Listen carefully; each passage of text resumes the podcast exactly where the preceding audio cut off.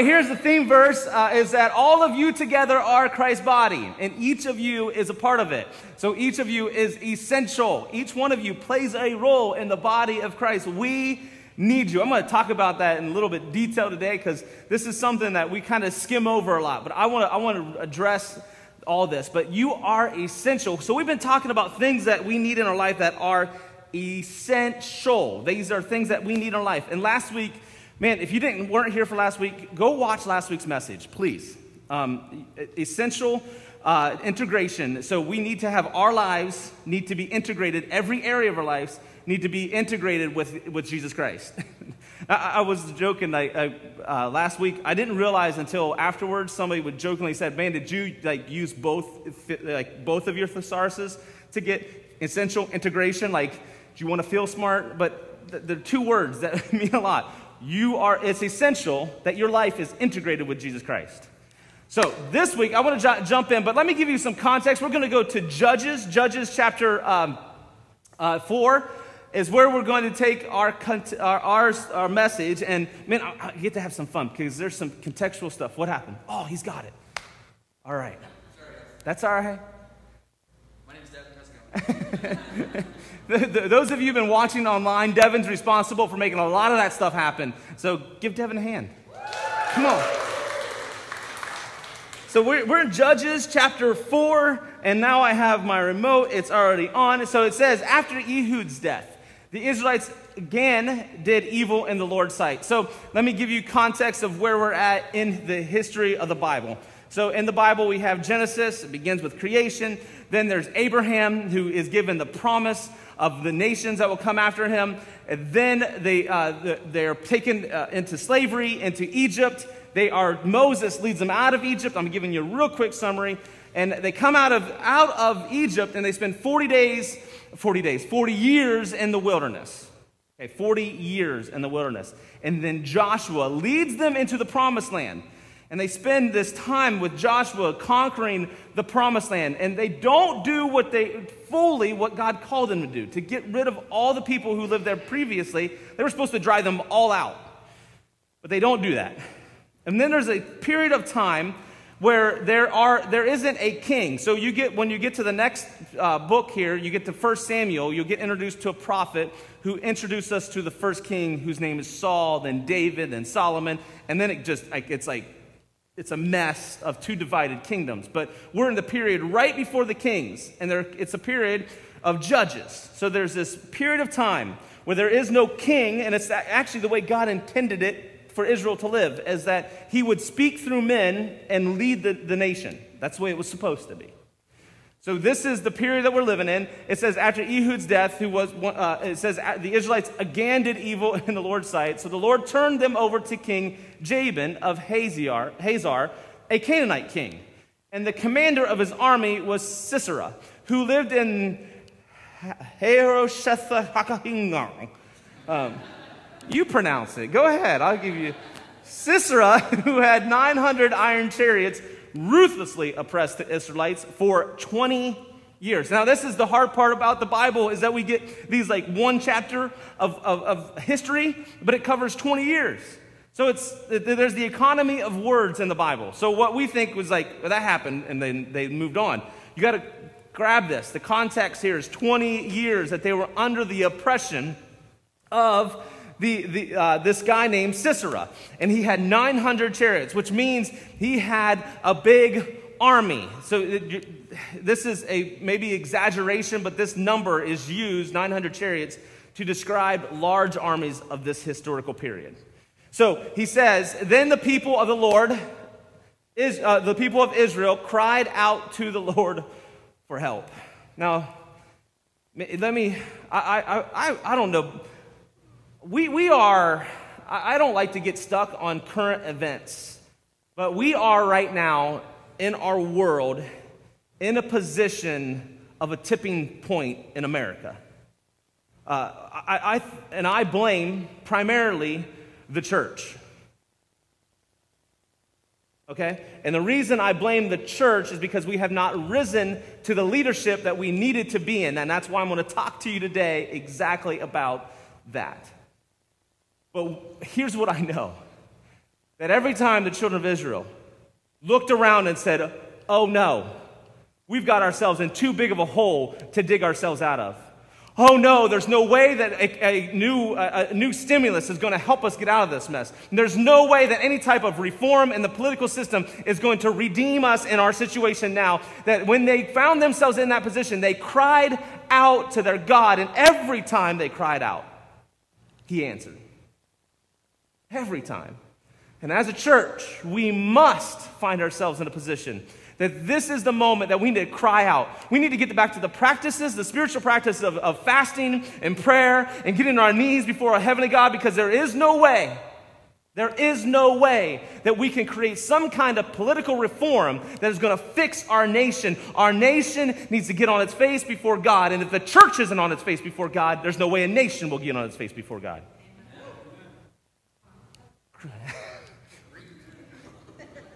Here we are, this is the context of what's happened. It says after that, and then here is what Deborah, the wife of Lapidoth, was a prophet who was judging Israel at that time. She would sit under the palm of Deborah between Ramah and Bethel in the hill country of Ephraim, and the Israelites would go to her for judgment. Now let me just jump on some good old religious toes real quick. Because there is a thought, an old idea, that women cannot be in leadership in church. I'll just let the Bible speak for itself. Okay? This is a woman who is a prophet who is leading and speaking for God amongst the nation of Israel, God's chosen nation. She is a woman in a leadership position, not just some nice leadership position, but this puts her at the top of the leadership positions in Israel at this time. She is a prophet of God who was judging Israel. This is, so any of your paradigms, let me just, for a minute, I'm gonna, I'm gonna, let's just have some fun with it, okay? It's Father's Day. Let me show you what needs to take place for men. Okay, so here, this is what. So one day she sent for Barak, son of Abinoam, who lived in Kadesh in the land of Naphtali. She said to him, so what, what happens is she goes to, to, uh, to Barak and she says, hey, Barak, you need to take a position of leadership. I'm calling you to this position. And here is where, man, I'm getting all riled up and up in the mess of today's current events. Here's what happens. When we, we go from extreme to extreme. Don't, that's what, that's the way our society goes. We go, hey, there's some issues with police, so there's, uh, let's get rid of them, completely get rid of them. Like, it's either we get, have them and they have total control and authority, or we have nothing at all. We go to extremes, and here's what we do with church is we go, hey, women can't be in leadership, or they have to be in leadership. And here is a perfect biblical illustration of what it's supposed to look like. There is a woman in leadership. It does not mean that men abdicate their leadership. They're leading. She is calling a man to lead with her. That is the, the example that God gives all throughout Scripture, is that men and women are to be leading the church of Jesus Christ together. So here we have, he's not saying, hey, she doesn't say, hey, I'm... I, you stay down there and I'll stay up here. She's, she's rising, raising him up to leadership. And this is what, the, what happens in, in, with the feminist movement. The feminist movement was correct in its idea, understanding that women should have the right to vote. Women should have equal pay. All that was right. But what has happened is it's turned from them being equal to them being, hey, you have to come down so that I can rise up. Whenever we have any type of situation where we say one group of people have to lower themselves so another group can raise up, that is not God's way. The way that it should be happening is the people that are in leadership should be reaching down and pulling people up into leadership. You are called to leadership. You are called to lead. You, if I could say every single one of your names, I would identify you individually and say, you are called to leadership. Amen. This is what, so then she gives him details. She says, this is what the Lord, the God of Israel, commands you. Call out ten thousand warriors from the tribes of Naphtali and Zebulun at Mount Tabor. And I will call out Sisera, commander of the Jabin's army, along with his chariots and warriors to the Kishon River. There I will give you victory over him. Barak told her, I will go, but only if you go with me. Now, I'm not going to identify any specific child of mine, but there are some children in my family who, when I ask them to do anything after dusk, immediately need someone to do it with them. Okay? I can't do it by myself. That's not how they do it. That's my... But can I give can I give Barak a little like like teenage... Maybe I might have identified who it might be. But uh, who... Uh, the, t the teenage attitude... Here it is. I'll go, but only if you go with me. Okay. This is this is what this this guy is. She and she calls him on it. She says, "I'm calling you to raise up into leadership, but you're missing your opportunity." She says, I, very well, she replied, I will go with you, but you will receive no honor in this venture, for the Lord's victory over Sisera will be at the hands of a woman. So Deborah went with Barak to Kadesh. Here is, man, this, this, power, this is a powerful story. I, I mean, yes. Yeah, so the, uh, the, what happens next is they go, they set up this, uh, this battle. Uh, they, the uh, battle lines are set. The Israelites are defeating uh, Sisera. Sisera takes off on a, on a, a full-out sprint to get away from them, and he comes across a tent. The tent, uh, uh, a compound of tents. And one of the, the only person there at that tent place is a woman named Jael, J A E L. And she says, hey, come on in. You look tired. Let me help you. And she puts him in the tent, and she, she gets him all set up. And then after he falls asleep, she takes a tent stake and drives it through his temple into the ground. Read Judges. It's full of stories like that. It's crazy. You don't need to watch any like crazy, like all those movies. Just read Judges. So she drives, his, she kills Sisera by driving a stake through his head and into the ground. And then uh, we have finally where Barak comes along. But what happens is, this is what's really cool about these situations, is that uh, after a victory, they would write a song. You see it in, in Moses when they crossed the Red Sea. Moses gets uh, out, and they, they sing this song. Miriam writes a song of the victory that they've had. Deborah writes a victory song after their victory over Sisera. And she says, on that day, Barak, Deborah and Barak, son of uh, Abin, uh, Ab, Abdon, yeah, sang this song. And this is where I want to grab and sit, spend some time, is when the princes of Israel take the lead. When the princes of Israel take the lead.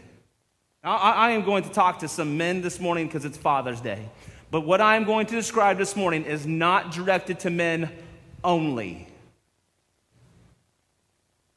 It is not directed to men only. We need to rise up in leadership. Our world needs the local church to lead. Let me say that again. This world and our society needs the church, the local church, to rise up and lead. What will happen when the princes take the lead? What will happen when the people really offer themselves? Praise the Lord. Praise the Lord. You are called to be leaders. It is essential that the church leads. This is the message that I want to share with you this morning, is that it is essential that the church leads. And when I say church, I don't mean a building. I mean us. I mean you.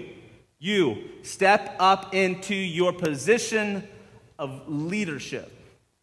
We need this. We, we need a good kick in the pants. Men, young men, women, young ladies, step into your position of leadership. The world needs it. I, I'll never forget my good kick in the pants. Junior high summer camp. The good old Buckeye campgrounds. It's where I grew up. It's where I spent every summer. And I would go there, and I would come into that uh, uh, that place, and, and it was it was so much fun. And I was a good old P K, and you know what P Ks are good for? Trouble. Uh, and what we had we had a fun group of P Ks. I mean, my my age group, there's a bunch of us that all spend time together. In fact, we are responsible for the last P K retreat in Ohio. Uh, Because the guy, I literally, at the end of our P K retreat, the, our, our, the guy who was leading it looked at us and said, I will never have another P K retreat, ever. uh, that was us. And uh, I, I, there was, you know, there's some situations, and I got myself in this weird moment where I was uh, silly junior high stuff. And uh, one kid said something to me, and I said something else, and I took a swing, and I connected. And it felt good, and but I also, it felt terrible. And I'll never forget, because of course I got in trouble, and I'll never forget Norman Pasley, who has gone on from, from this world, and he was an amazing leader, had tons of influence on me. I'll never forget, I can tell you the moment where I was standing. I can feel the emotions right now as I stood outside the tabernacle during choir practice. And he put his arm around me, and he said to me, Josh McDonald, you are better than this. You're supposed to be leading these guys, not falling into this. It, it, it was the foundation, and it was, it was a reminder of who I was, and I needed just a little kick in the rear. Now, have I led great since that moment? No. But it has laid a foundation that even, even the way that we talk about in our family, we have the McDonald motto. It is, it, we have the four things that we do as a, as a, as a family, and my kids will be able to quote it, right? Go ask them. This is what we say almost every day. At some point, I'll be like, hey, what are we? We're McDonald's. What's that mean? We are... And striving, striving for excellence. The second most important thing is that we are first followers of Jesus Christ. But the second most important thing that I want to drive home to them is that we are leaders. That's who we are, and not because we want power, not because we want authority, not because we, we are leaders, because God has called us to lead. Not, the, the example I love to give them is that you are not a thermostat, or a, thermo, ther, a thermometer, you're a thermostat. You don't just tell, the gauge the room of where it's at. You don't follow into it, you change the room's temperature. And that's my, that's my heart, is that you understand that you are called to be a leader. And he, here's what Deborah says, is when the princes of Israel take the lead, that's when we praise the Lord. Judges chapter five, verse fifteen, so the, continuing this song, there's uh, five of the uh, twelve tribes show up to fight. Two of them are missing. Four of them are called out in Deborah's song. Deborah calls out the first one. She says, the princes of Issachar were there with Deborah and Barak. They followed Barak, rushing into the valley. Then she says, but in the tribe of Reuben, there was great indecision. But why did you sit home among your sheepfolds to hear the shepherds whistle to their flocks? Yes, in the tribe of Reuben, there was great indecision. Who, what's she calling here? So when we study Bible, it is so important that we understand what? Context. Context. So who is Reuben, and why is she calling him out for sitting around listening to the sheep be whistled to?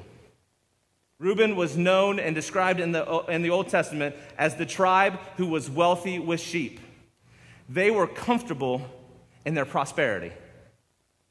They didn't want to leave their prosperous moments. They didn't want to go help the, the whole nation of Israel. They were comfortable in their comfort, in their prosperity.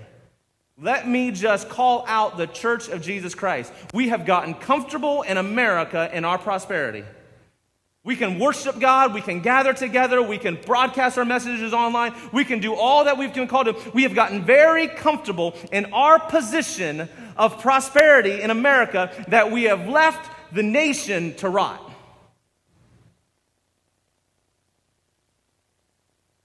We have to step into our position of leadership. Then she calls out, she says, yes, the tribe of Reuben was there with great indecision, but, uh, but Gilead remained east of the Jordan. So there's the first group that she calls out because they, they won't even leave their sheepfold. They're, they're whistling away, and we like where we're at, we're comfortable where we're at, please don't disturb us. Because if we start causing disturbance, people might start coming down on us. Then there's this. They remained east of the Jordan. So what does that mean? Gilead was a tribe that was on the east side of the, the, the Jordan River. When they got to the Jordan, they were coming. Yeah, we want to join the fight. Yes, we want to do this. We're with you, Barak, Deborah. Here we come. And they get to their first little bump in the road. Oh, we got to cross the Jordan to get over there to help them. It's kind of inconvenient, guys. It's a, it's a lot of work. That means I'm going to have to serve a little bit more and give a little bit more. And, man, this is going to be a little harder to get over this moment. So, hey, guys, good luck. We'll just stay over here. If they come over here, we'll take care of them over here. So as long as it doesn't bother us here, we're okay. And Dan, why do they stay with the ships? Asher sat still at the coast of the sea, staying by his landings. So why did these two tribes, one is, the, the first one is, why do they stay by the ships? She's identifying their idea of work. See, work's a good thing. We talked about that last week. But if you're consumed with your work, that it's not integrated with God, you're missing the point of your work. See, she calls him out and she says, your work is not integrated. And the other one is, hey, you're staying by your landings, or one, the one translation, you're sitting by the seashore. Too much leisure. There's time for rest. But there's also time to step into your position of leadership. There's a time where you cannot sit idle any longer. You must step into your position of serving through leadership. So it says, but Zebulun, he risked his life, and did, and as did Naphtali, on the heights of the battlefield. They were willing to step into their risk. They were willing to t- go where they needed to go. See, there, there's two extremes in our and and and the, the and what's what's missing here. And this is really, let me let me dive into men, because this I, okay this is not to us as a church right now, but this is to where we can be as a church. This church has amazing men who have stepped into leadership and who have have brought their families to church. We are not the average church, and I don't ever want us to become the average church. We are called to leadership, but there's two extremes that men go through. And this is really, there's two extremes for all, for all situations. The first one is we have actions of cowardice. So actions of cowardice are, there's some ways that we live our lives as cowards, and specifically men, but also women as well. It says one is, cowardice is irresponsibility. Well, it's not my job. Well, I didn't get hired for that. That's not my responsibility. Somebody else will t- do that. I, But if I do that, then I, this is, if I do that, then I won't have time to play my video games. If I say I'm going to get at six, up at six a.m. to pray, that means I have to go to bed at a decent time. So I have to, just keep going. In, independence. See, I don't need nobody. I got this. I don't want anybody. See, cowardice shows up in the lack of accountability. Lack of accountability. I don't want you to tell me what's wrong in my life. I don't want anybody to say, put, identify the place where I need to work. The third one is entitlement. I deserve this, okay? This is my right. As an American citizen, I have this right. Except for you've added a whole bunch to your rights. Anyways, I'll spend enough time on those things. I'll just keep going.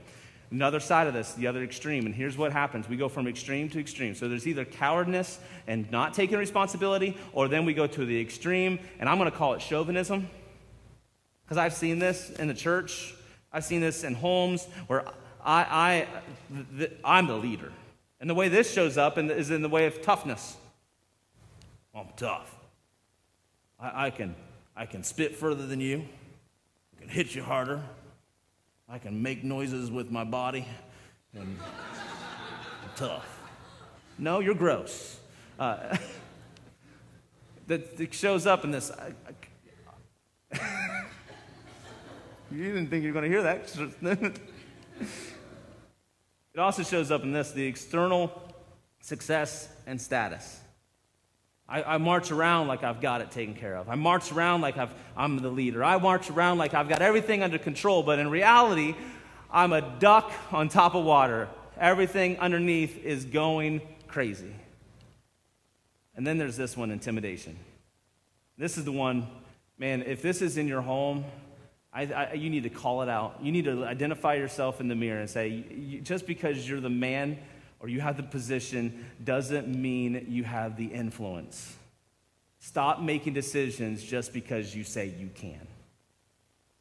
So, so what's the, so what's, how do we, how do we get beyond this? What's, when you, when you talk about these things, there's, I believe there's seven commitments we need to make. There's seven commitments that, uh, that we need to get to a place where Paul says, when I was a child, I spoke like a child, I thought like a child, I reasoned like a child, when I became a man. There's a point where in your life you have, there's certain expectations. You act like a child. Yes, I expect children to act like children. Yes, I expect little, like, let me look, let me, okay. I expect, when we have children in here, for children to make noises. I expect the little paper wrappers to make noises. I expect that out of a child. But when you're an adult and you're doing the same thing, I have an issue with you. Not that anybody in here needs to hear that. Maybe the eleven o'clock service. Anyway. No, in all seriousness, when I became a man, I stepped away from the childish ways of doing things. And I did it like a man. I stepped into my position. I gave up my childish ways.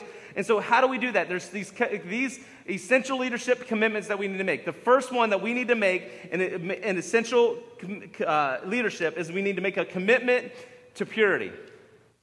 A commitment to purity. Here's where we, we have to understand that this commitment is, is so powerful. It is practic- practicing spiritual uh, purity, moral purity, ethical purity, uh, the, the ability to, and, and yes, sexual purity. I, I, I just, let me, I, I gotta, I'm running out of time. Purity is so powerful. It's, um, in fact, uh, this isn't your notes, Matthew five eight. Blessed are the pure in heart. Blessed are the pure in heart. Why? Because they will see God. Gentlemen, let me tell you, if you are hitting a position in your life where you're going, I'm, I'm in a rut, I'm in a, I'm stuck, I don't feel like things are right, I, I just, let me just evaluate your life and make sure you are pure of heart. Clean out some stuff in your life. Clean out them areas in your, in your area of your life. And you need someone in your life that will help you identify those areas. I, this past week, I, this, I've been like in this like goofy rut. We're coming out of provid, co, provid, COVID. We're coming out of uh, what all this stuff that's going on in our world, and I've just been in this like kind of like funk. And I had a, I sat down with some of my overseers, and I just shared with them, I'm not, I'm not feeling right. And they called me to a time of prayer and fasting. Hey, step out, get into a position, get yourself back to where you need to be. I'm calling you men, I'm calling you mothers, create in your home a place of moral purity, a place of ethical purity. Listen, if you are cheating in your business, your God will not bless your life. God can't bless your family if you're cheating at work. And God can't bless your work if you're cheating in the home. I got, man, I, I got to keep going. Committed to purity. Committed to purity, and then the second thing is you got to be committed to marriage and family. And I, I put these in order specifically on purpose. So pure will bless your home. And let me tell you, gentlemen, ladies, families, you need to build a healthy spiritual family. You don't find one. It takes work. It takes effort. It means you invest into it. You have to be committed to it, in and out, every day, committed to it. Great marriages, families don't happen by accident. They must be built with hard work. And husbands, Ephesians, uh, Ephesians, I don't have that on your notes either, but Ephesians five twenty-five, you want to know how God's called you to commit to your family? He says, love your wives as Christ loved the church. What? What's that mean? Oh, he gave himself up for her. Men, step into your position of leadership, not in a domineering way, but in a position of serving your wife so radical, in such an extreme way, that she sees God in you, that she sees Jesus Christ in you. Committed to serving is the uh, third commitment we need to make. I, I, each one of these, uh, of these commitments deserves an entire message, but let me just, you, re, committed to serving means reaching beyond any barrier.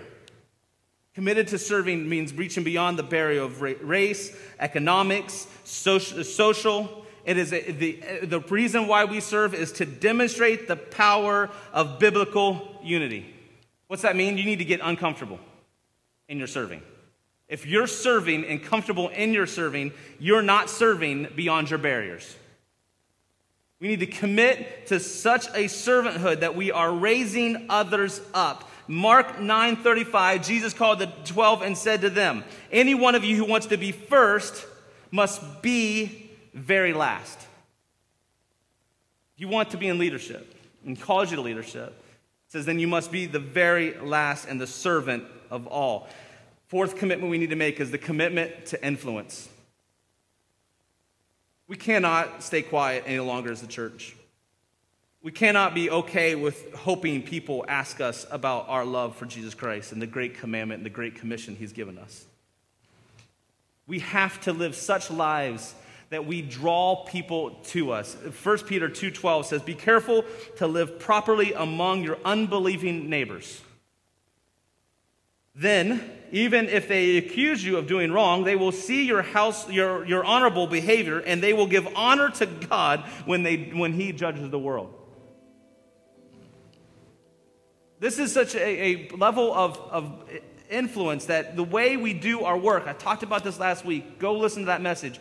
The way you do your work needs to be in such a way that people are drawn to Jesus Christ, and when they see your work, it is with such excellence that they can't find anything wrong with it. You know why the position we have, the, the platform, the influence we have in Tuscarawas County now as a church? It's because I had a father and a mother, and I'll honor my father today because it's Father's Day, who lived in such an unbelievable way that I was able to walk into places and just say my name. And they're saying, "You're Jimmy McDonald's boy?" "Yeah." "Oh." The road was paved because of the way he lived his life in such a way. Committed to influence. And the fifth, we need to be committed to the local church. I, I, I need to say this. I, I wrote it down this way: supporting the mission. I actually stole this. Uh, I, it's uh, Promise Keepers. Bill McCartney wrote it this way. He says, supporting the, the mission of the church by honoring and praying for the pastor, actively giving of time and resources. Th this is, I, I don't, I don't, I'm so blessed. But I need your prayers. I need your prayers. I don't just want them, I need them. And this church doesn't just need you or just want you to be involved. This church needs you to be involved.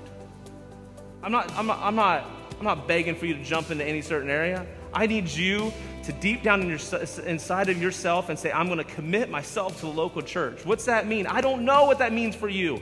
Find your spot. Find your place in the body of Christ. It is essential that you serve in your role. And that's not just on Sundays. Please, I talked a whole message last week. That means find your role in your position in the local church. Find your spot where you can be a blessing to taking and creating influence in our world. Then we need to be committed to accountability. I, I can't spend enough time here, but man, if you're not in a Connect group and if you're not looking for someone to hold you accountable, get somebody in your life who'll call you out on your junk. Call someone out. Have someone in your life that you give complete permission, that you will not get angry. I tell you, it'll be the greatest blessing you've ever had, is when someone will call you out for your junk. And the fourth, fifth, the seventh one, the final one, and this is where it all begins. I, I, I put it last because it really is first. Is that you have to be committed to Jesus Christ. And Christ is so important here. He is your King. He is your Lord. He is the one you bow before. He is the one you, you honor with your life. He is the one you glorify.